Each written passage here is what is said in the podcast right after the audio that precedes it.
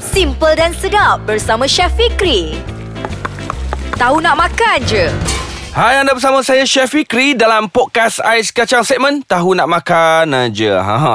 Biasalah dengar suara orang tua ni kita nak masak aja. Okey untuk kali ni saya akan buat satu resipi orang kata orang Perak mesti suka ni orang Perak dah tahu ke nak masak apa bila saya cakap resipi favorite orang Perak. Ha, inilah dia kita nak masak tempoyak versi orang Perak pula. Okey sebelum saya mulakan dengan saya punya resipi-resipi ni saya nak kongsi sikit. Saya ni Memang tak suka tempoyak daripada dulu sampai sekarang. Sebab saya bila nak makan satu benda yang baru Saya kena betul eh, Saya kena makan yang betul-betul sedap. Maksudnya kalau ada orang suggest kat saya tu Dia mesti kena sedap. Sebab tu saya tak pernah rasa.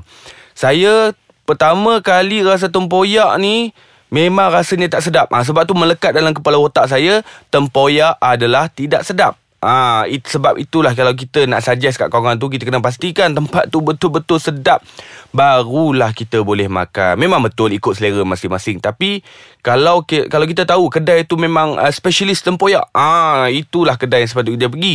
Ah bukanlah kedai-kedai biasa ni sebab kadang-kadang kedai biasa ni specialist ni benda lain. Dia buat juga tempoyak tapi dia punya rasa dia macam tu. Okey, itu satu. Lepas tu saya jumpa dengan ada uh, kawan-kawan saya juga. Uh, masa tu ada uh, demo masakan kat luar. Dia paksa saya makan tempoyak. Bila saya makan tempoyak yang dia bagi makan tu memang sedap gila Ha, saya memang dah suka dah tempoyak ini. Tapi tak semua orang lah kita boleh sediakan tempoyak yang ik- boleh ikut selera orang kan. Tapi tak ada masalah. Jadi saya akan kongsikan dengan anda semua. Satu uh, resepi, uh, orang cakap apa, tempoyak yang ini menggunakan ikan merah Ah, tempoyak ni sebenarnya sama je. Saya lebih suka kalau tempoyak hak jenis baru-baru sikit kan. Ha, ada yang jenis dia orang peram lama kan. Ha, orang korang tahulah semua mamak korang buat tempoyak korang favourite kan. Cara nak buat dia senang je tempoyak ni. Ha, durian yang lebih-lebih tu, ha, kopek-kopek-kopek daripada biji dia apa semua buang biji, letak sedikit garam apa semua, ha, perap sahaja. Ha, itulah cara nak buat tempoyak. Tapi dekat negeri Perak ni dia ada dua. Satu sambal tempoyak ataupun masak tempoyak. Ha, dia jenis pekat. Ha, saya biasa buat resipi tu menggunakan cenawang kukuh. Uh, tapi yang kita nak buat ni adalah yang jenis berkuah biasalah. Boleh kita nikmati dekat kita punya tempat apa dekat rumah kita. Ha, kalau duduk sorang-sorang kat luar sana apa semua, kita boleh makan. Sekali lagi, saya lepas ni setiap episod saya akan cakap kepada yang ada kawan-kawan dekat overseas sana, suruh dia orang upload aplikasi Podcast Ais Kacang ni sebab kita ada segmen memasak. Ingatlah kalau duduk kat negara luar, kalau teringin nak balik sangat, nak balik, nak balik, nak balik, ha, suruh dia orang masak dekat sana. InsyaAllah bahan-bahan dekat sana ada ataupun kita post je kat dia orang kan. Bila dia orang boleh buat, bagi tahu kat kawan-kawan, itulah salah satunya cara kita nak kembangkan uh, masakan kita dekat luar. Bukan dekat TV sahaja. Dekat luar dengan mendengarkan podcast ais kacang ni. Bila kita dengarkan segmen ni bila kita buat dekat negara luar kita dah jadi duta dekat sana kalau kita dah masak masakan kita. Ha barulah orang pandang sikit kan? Dia orang nak datang Malaysia ni pasal nak makan. Ha okey. Dan seterusnya bahan-bahan yang saya akan buat ialah uh, satu ekor ikan merah nak nak tukar ikan kembung pun tak ada masalah lah. Ikut ikut selera masing-masing. Kita potong nipis. Ah ha, potong nipis ni bukan nipis macam bawang tau. Potong stick. Kita panggil nama potongan ni potongan stick. Okey seekor. Bayangkan ah seekor dekat depan anda seekor ikan. Okey kita potong straight. Ah ha, tebal dia lebih kurang dalam 1 inci. Tebal dia ataupun 2 inci. Ah ha, ikutlah potonglah. Potong apa-apa sampai kepala. Ah ha, itu namanya potong nipis untuk ikan. Okey Seterusnya kita ada empat biji cili merah. Dua senduk tempoyak. Ah, senduk saiz ah, saiz yang sedang-sedang lah. Senduk ni bukan senduk orang kenduri yang rewang besar tu. Kalau yang itu bukan jadi tempoyak dah. Baik makan durian tu eh dekat ramai dekat tepi jalan. Kita gunakan ya yang senduk selalu kita guna kat rumah tu. Ah, guna dua senduk tu. Lepas tu sedikit serbuk kunyit Dua batang serai kita ketuk. Satu batang timun Kalau anda suka. Okey lepas tu Tiga ataupun empat gelas air. Yang air ni kita standby je lah. Lepas tu garam dan juga secubit gula. Itu sahaja bahan-bahannya. Okey Apa kata? Saya nak minum air kejap. Kita akan sambung selepas ini Untuk mengetahui cara-cara membuat Ikan merah masak tepoyak versi Perak. Okey kita jumpa selepas ini Hai, anda bersama saya lagi Chef Fikri dalam segmen Tahu Nak Makan aja Podcast Ais Kacang. Ni dah bagi tahu ke belum kawan-kawan kita dekat luar sana yang duduk overseas apa semua kan. Inilah salah satunya cara macam saya selalu cakap untuk kita menjadi duta kepada masakan kita di luar negara. Okey, kali ni saya buat apa ikan merah masak tempoyak versi Perak. Ah, orang Perak saya ulang sekali lagi bahan-bahan dia. Satu ekor ikan merah.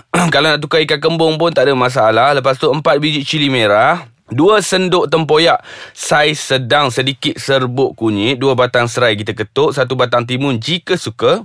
Air kita kena standby siap-siap. Air ni kalau boleh dekat rumah ni Kena ada satu air. Air minuman tu standby Kalau untuk kita masukkan dalam kita punya masakan. Lepas itu garam dan juga secubit gula. Okey, cara-cara dia mudah saja kita kisar. Ah ha, kita kisar kasar tau. Kalau tak mau guna kisar kita gunakan ha, batu lesung pun boleh juga. Ini kita sebab kita nak kisar kasar je.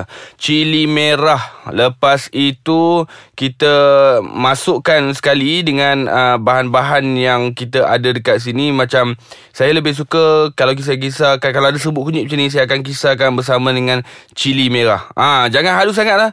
Dia sekejap je kasar. Cap. Okey dah.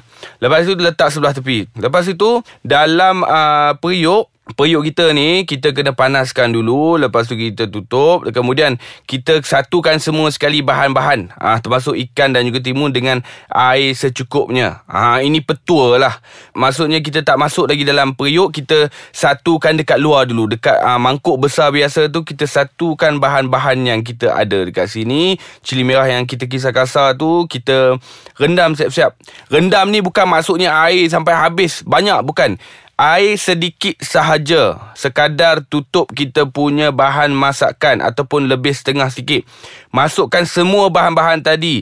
Cili merah yang telah dikisar.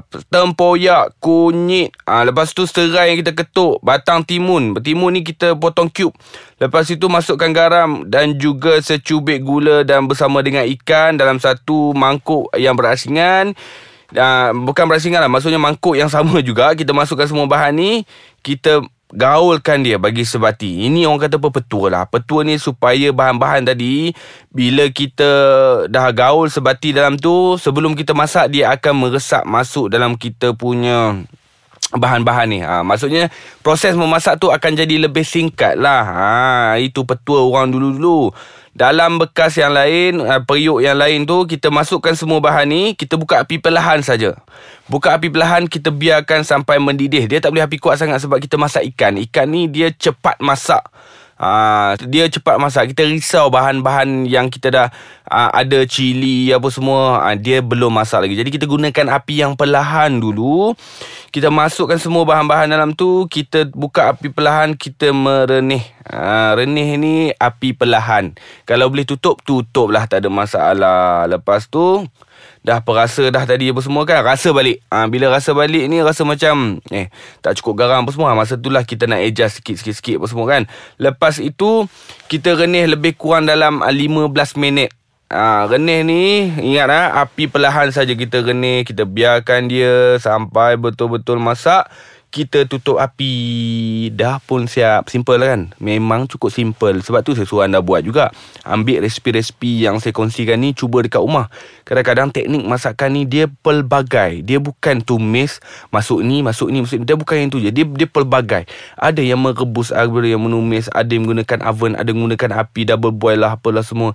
Itu adalah teknik-teknik yang perlu anda tahu. Kalau tahu teknik ni anda dah boleh masak macam-macam. Itu sebenarnya kunci kunci nak menjadi seorang tukang masak. Bukan bahan-bahan. Bahan-bahan betul kita kena kenal. Tapi teknik memasak yang kita perlu tahu. Kalau saya aa, ah, baca buku apa semua tu, ah, ada 12 teknik yang wajib diketahui oleh semua orang tukang masak. Senang kan? Kalau senang kena buat lah. Sebab apa? Saya dah nak habis ni. Kita akan sambung lagi insya-Allah dalam episod yang lain. Resipi apa pula kalau nak tahu, anda kena dengarkan podcast Ais Kacang segmen tahu nak makan aja bersama saya Chef Fikri. Bye bye.